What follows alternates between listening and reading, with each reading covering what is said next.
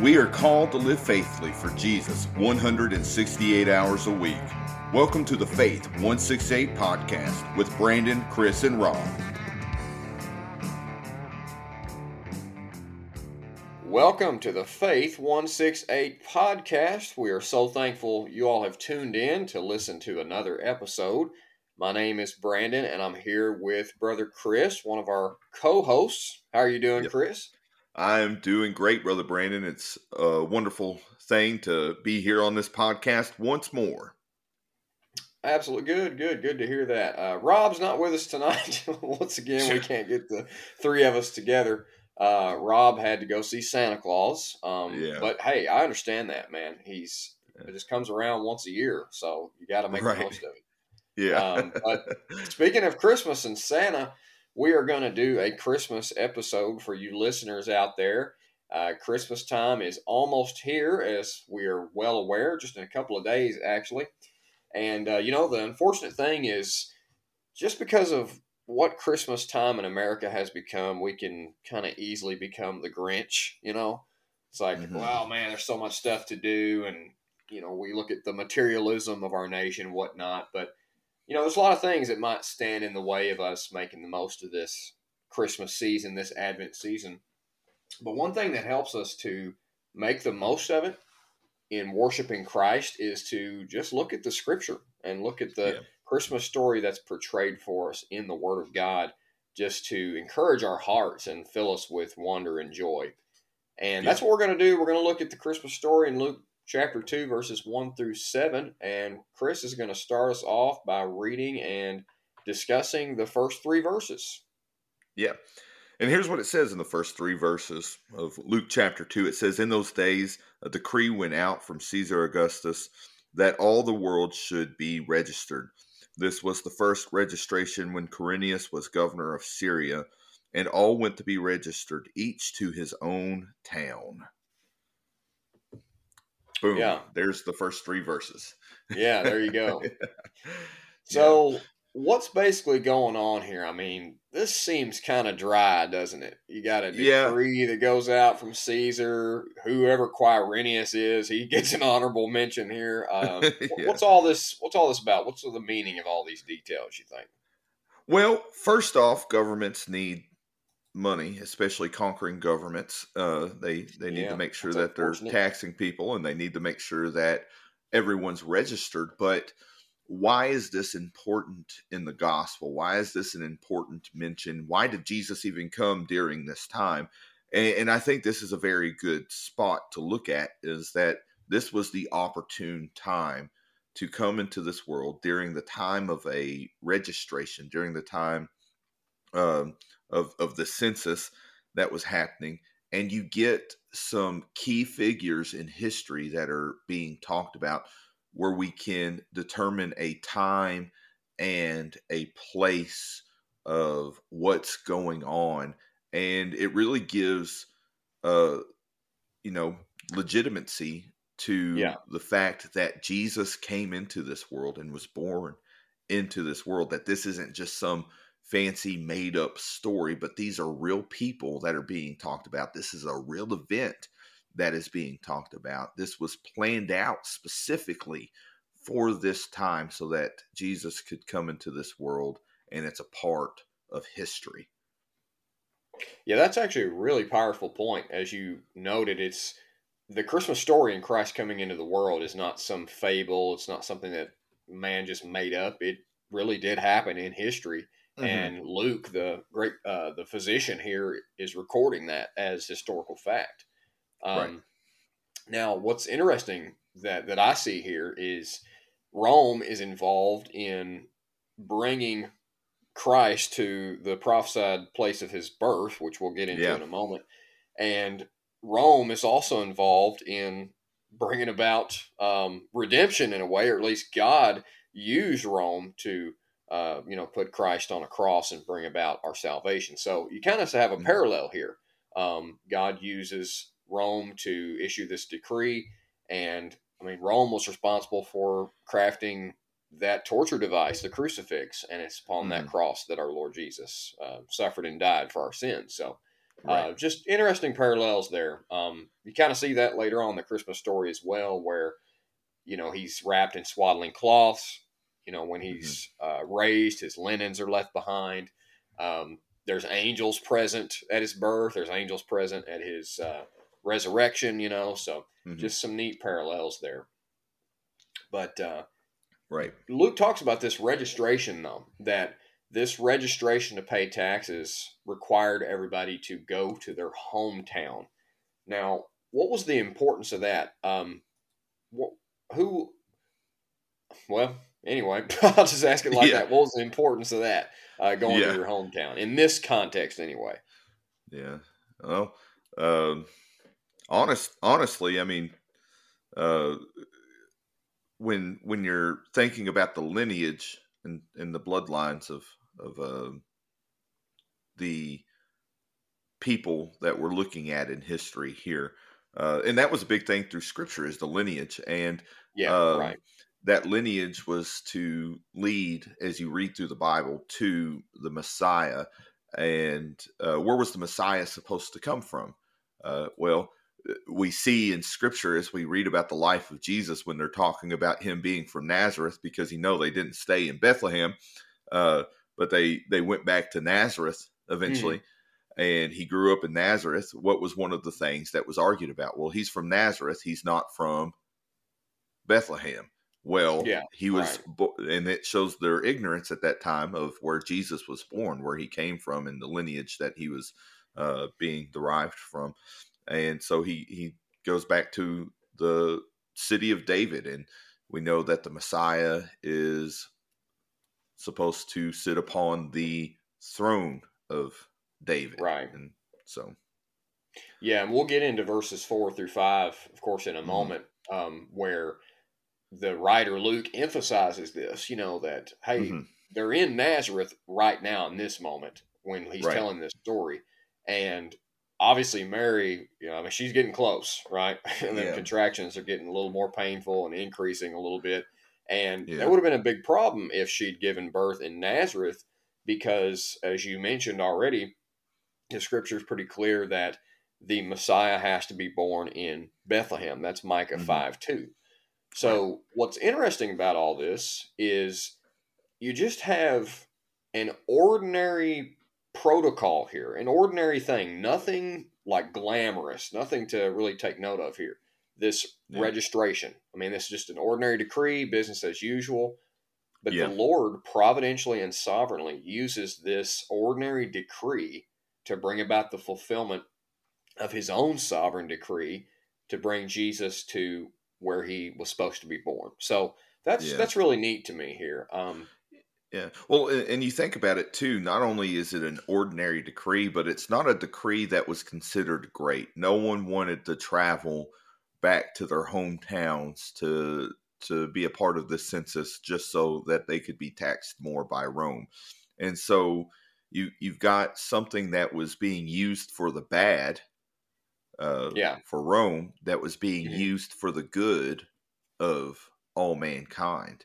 And uh, so so that's that's another interesting thing to look at there uh, is that even in the mundane and even in the uh, the things that we don't like that God is working in those times as well. Yeah, absolutely. Um, and in preaching, you know, this text before, I've always encouraged my congregants that, hey, you know, if you live an ordinary life, if there's nothing like crazy going on with you. Yeah. If you're just a Monday to Friday person and you're working for the weekend, the good news is God is greatly at work in and around you. Right. Because yeah. he always uses just ordinary, humdrum, mundane mm-hmm. things, people, and events for extraordinary purposes. Uh, that's just the doctrine of his providence. He didn't create the world and then you know abandon it. You know he's right. He's actively involved in all of his creation at each moment to accomplish his sovereign right. will, and that's mm-hmm. sort of what we see here. So yeah, and, and, I've seen people too, and, and this is a I think a great point as we're reading through this scripture, talking about God working in the mundane things of life, the ordinary things of life. You know, you'll you'll hear these great big testimonies about people who were in poverty and people who suffered abuse and uh, were oppressed and all of that stuff.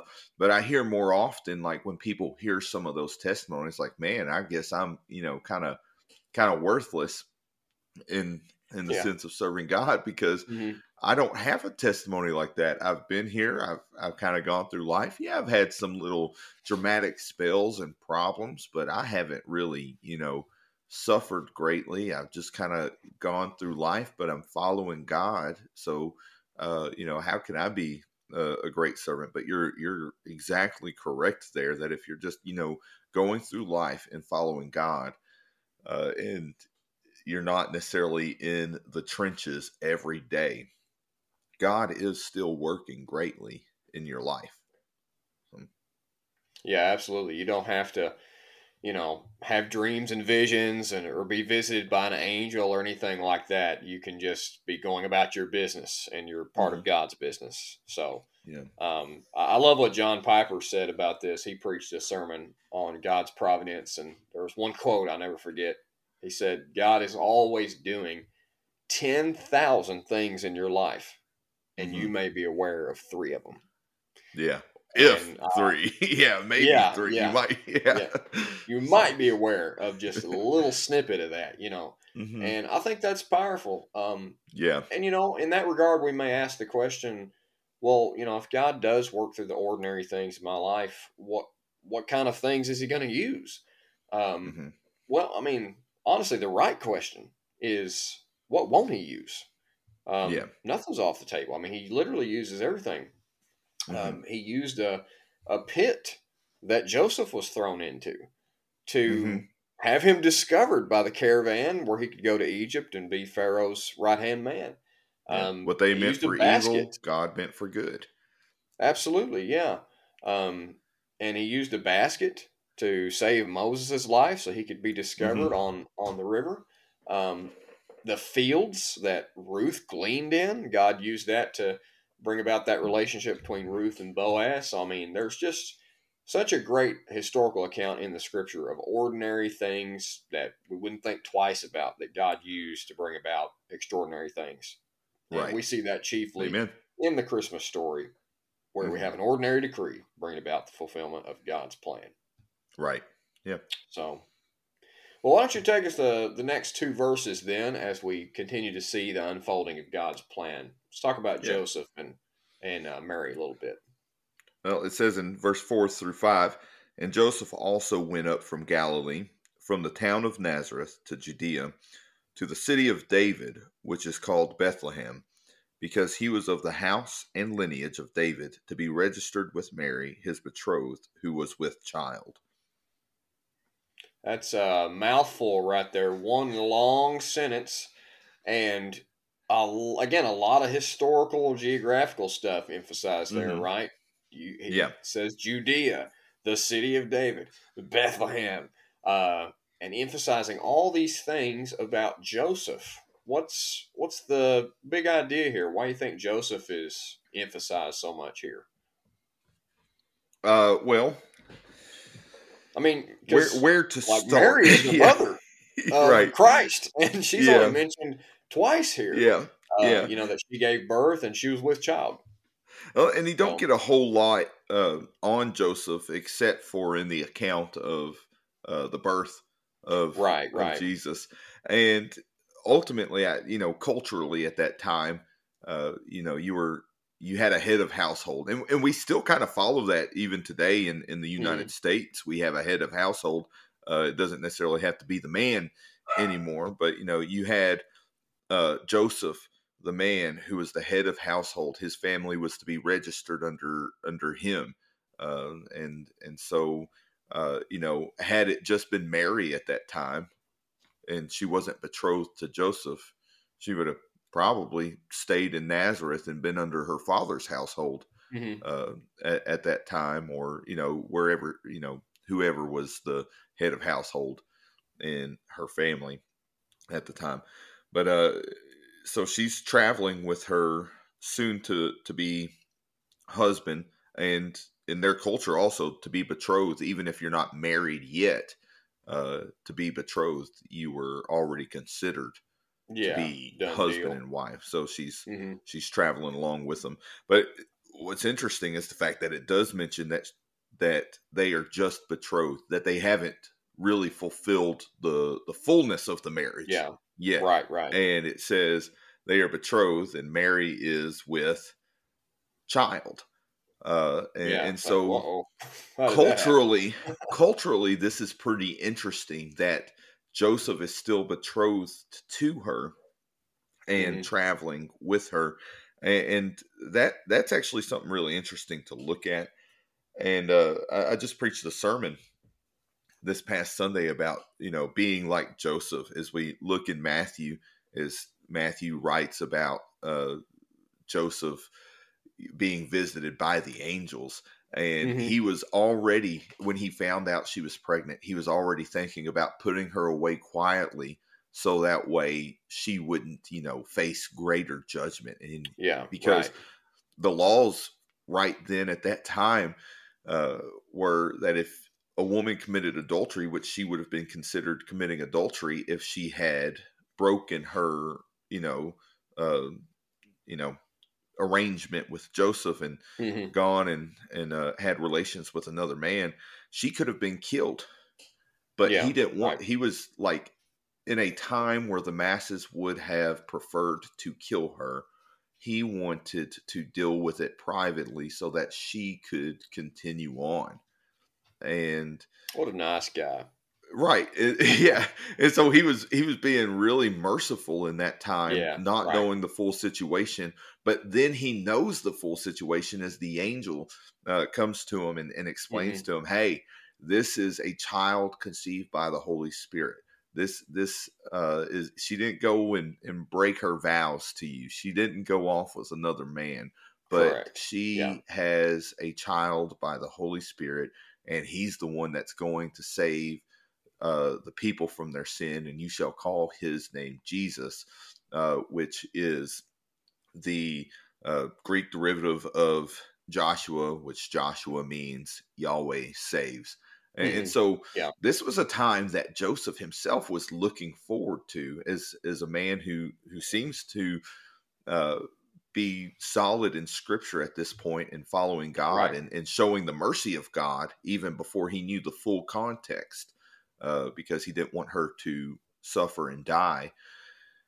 And he hears this and it says he woke up from that vision, from that dream, and he did as he was commanded. He obeyed God and, and without hesitation did this. So that's an interesting thing to look at uh, in this time, in this culture, that a Jewish man who was not yet married to Mary and she was pregnant still took her as his household uh, and, Yeah. and obeyed the command of God in that. And Hmm. so, Yeah, definitely not the norm. right, You yeah, know? complete. Like this would have been like the talk of the town, probably. Yeah, too. right, right. Oh So- man, can you can you feel for him, man? I mean, like hearing this and him just saying, "Just trust me, it it's God's son." you know, yeah. Well, and like uh, if you say so, Joseph. I mean, right. you had a little bit too much wine tonight, but Yeah.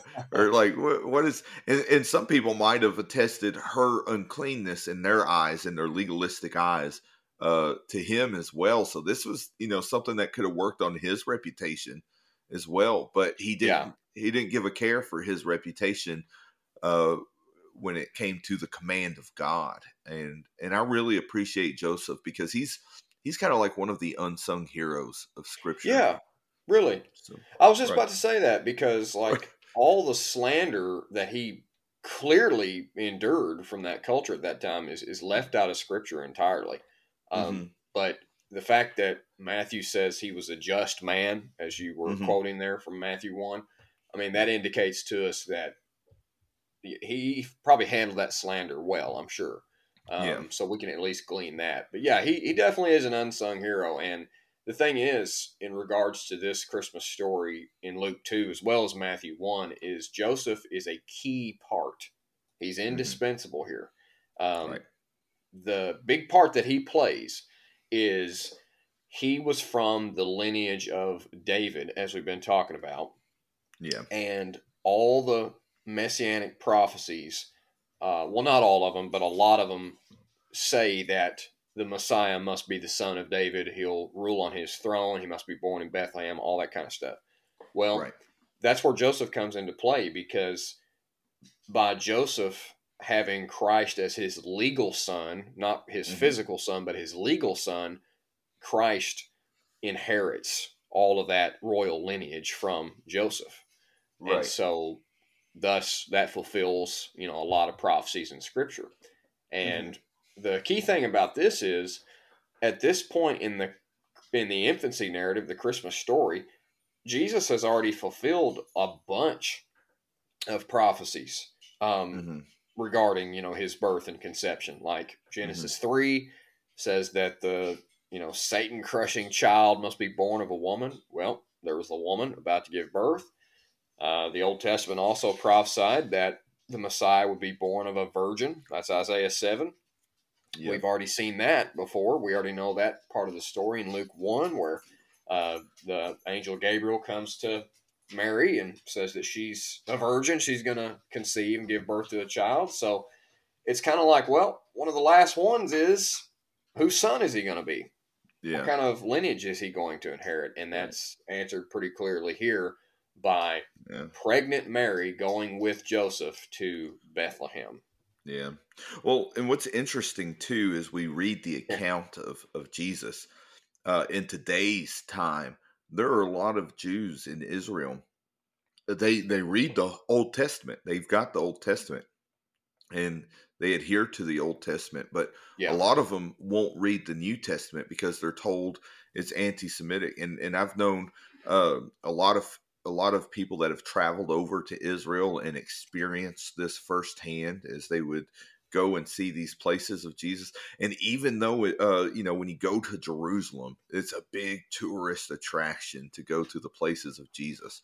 There are still right. a lot of Jews that don't even realize that that Jesus was a Jew himself. They they're some of them are taught that you know don't read the New Testament because it's really anti-Jewish and and you know this Jesus guy he he preaches against the Jews and things like that. Yeah. But then what's interesting is when they finally pick up the New Testament and they open up to Matthew that and start reading right there and I, I, love it because that you know that's kind of like why matthew is right there right at the beginning yeah, in the new right, testament yeah absolutely starts with the lineage of a jewish boy being born into this world yeah yeah and it and that lineage is important not just because it shows that he's a jewish boy but it shows that that is the lineage that has mm-hmm. gone through the whole old testament that they have read leading to the lineage of the Messiah. And so, yeah, that's, I always think that's interesting. So if you ever encounter someone, you know, that, that has read the Old Testament that refuses to read the New Testament, just remind them that the New Testament isn't against the Jews, it's for the Jews. Salvation yeah. is to mm-hmm. the Jews first and also the Gentiles. Uh, because Jesus came into this world as the Jewish Messiah, not to just save the Jews, but to save the whole world. Yeah, and that's a powerful thing to point to, especially in talking to our friends who adhere to Judaism. Is right. I mean, right out of the gate, like you said, Matthew chapter one, verse one, man, down to mm-hmm. I think verse seventeen. It's it's a long, lengthy genealogy, which is a pretty important thing in Jewish history as well as Judaism. And it's like, hey, Christ was a Jew. Um, and more than that, his lineage can be traced back all the way to the to the patriarchs and even before that. Um, course, Luke he has that genealogy too, and he says it starts with Adam. Um, so, yeah, pretty powerful there. Yeah. So we've seen a lot from this Christmas story. We got two more verses to look at here. We've seen that hey, this is an ordinary thing, this this census, and God used it in an extraordinary way. Namely, as verses four through five depict, to bring pregnant Mary to the prophesied birthplace so that Christ could be born in Bethlehem, thus fulfilling prophecy, proving himself to be the Messiah. but we see the actual brief account of that birth in mm-hmm. verses 6 through 7. Chris, you want to read that for us? And while they were there, the time came for her to give birth. And she gave birth to her firstborn son, and wrapped him in swaddling cloths, and laid him in a manger, because there was no place for them in the inn.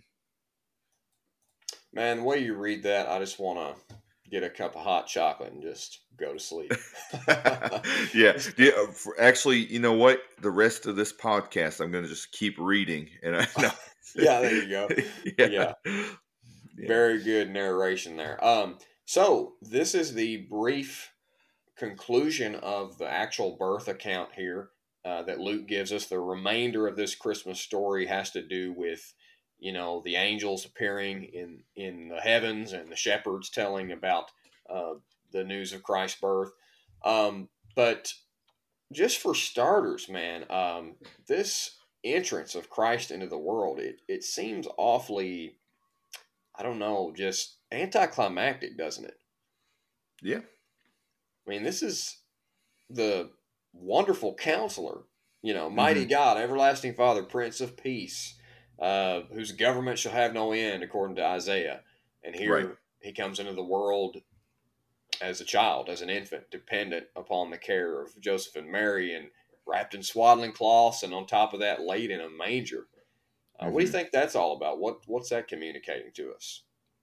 Well, we kind of we kind of talked about it uh, before uh, a, a, little bit, but the mundane things of life. Babies right. are born every day, and uh, for the most part, uh, every baby that's born, there are very few that are born that are just publicized uh, over the whole world as this is going to be a great and wonderful baby. I don't know that I've ever heard of any baby coming into this world that we already knew was going to do great things. We see every once in a while a celebrity's baby, like, oh, that's going to be a wonderful baby, but it's you know just just guesswork. yeah, that's a good point.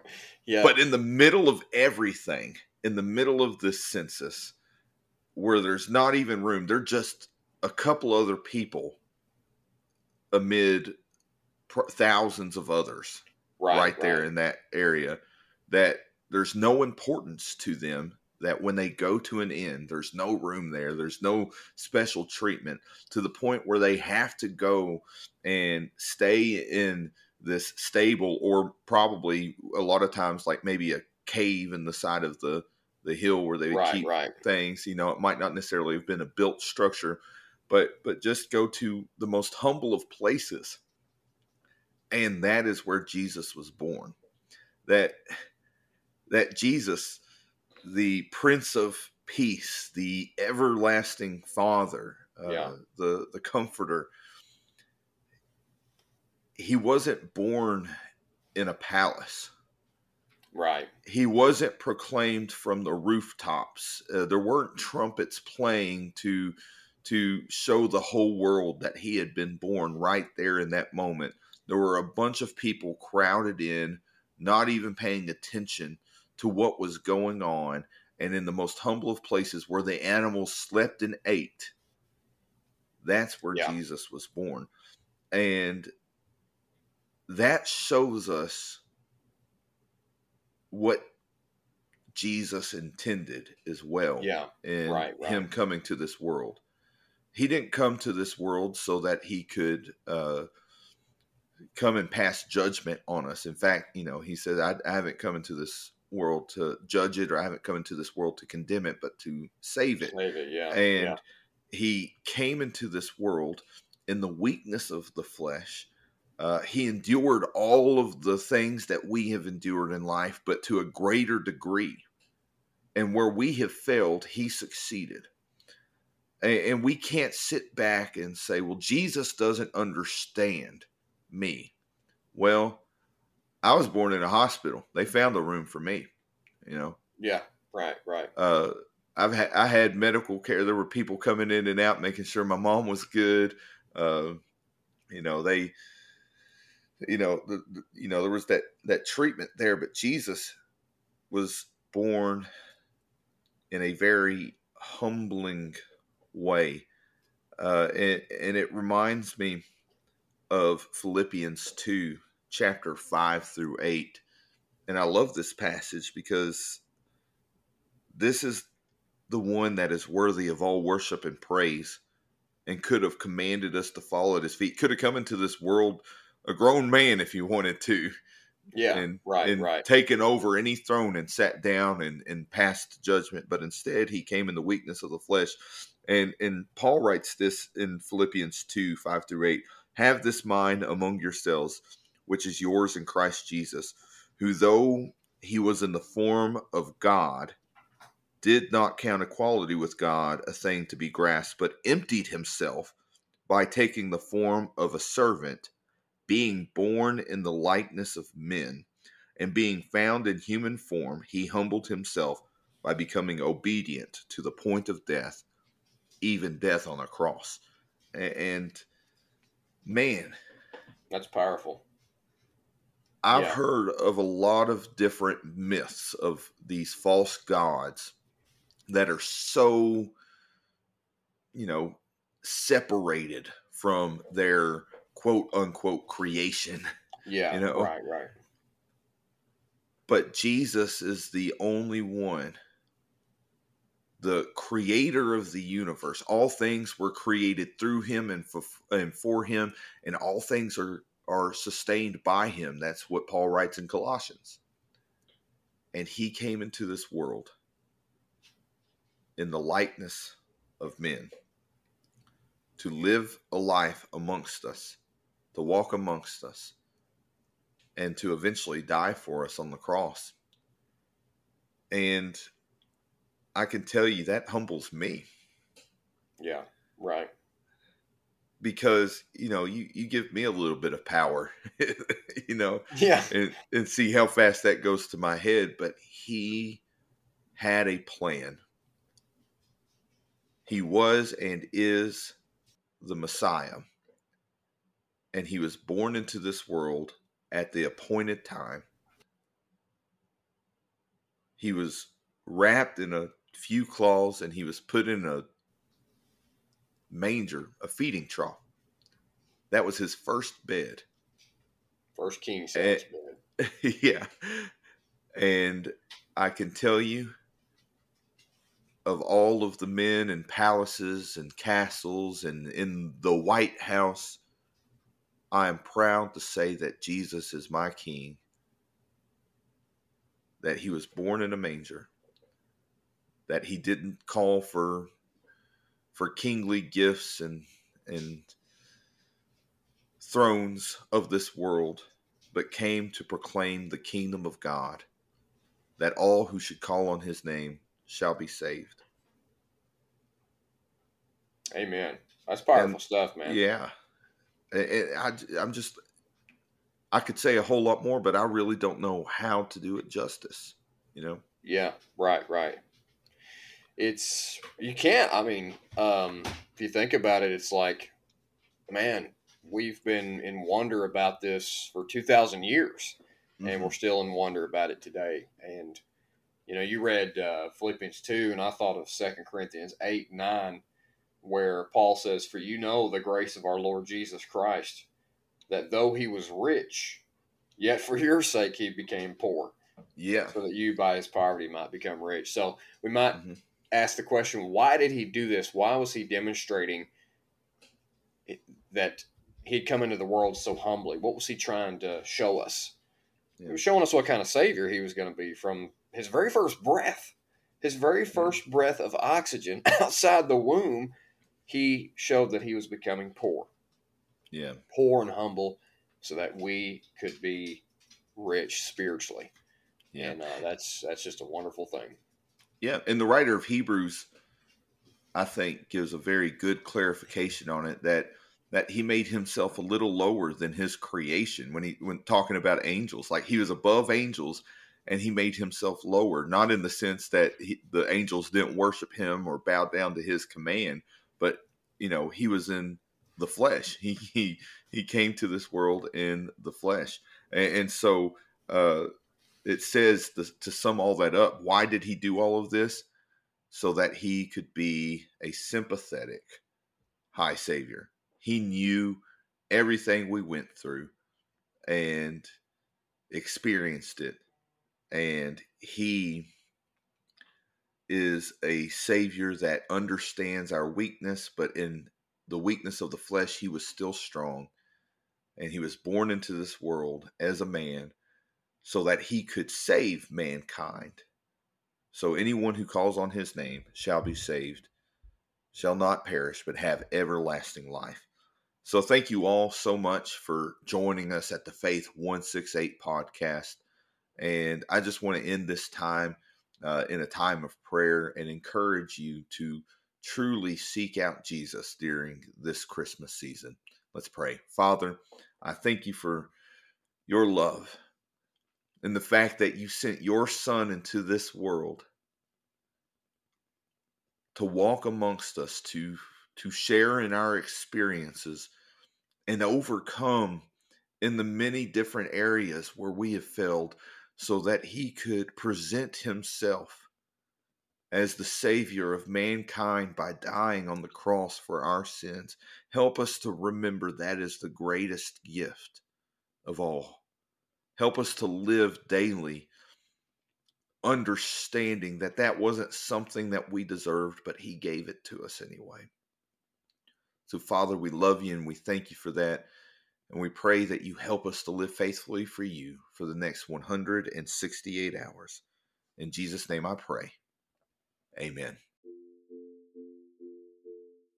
Thanks for listening to the Faith 168 podcast. If you enjoyed this episode, please consider leaving a review on whatever streaming platform you are using. If you have a prayer request or have a topic that you would like us to cover, Message us on the Faith 168 Podcast Facebook page, and we will see you in 168 hours.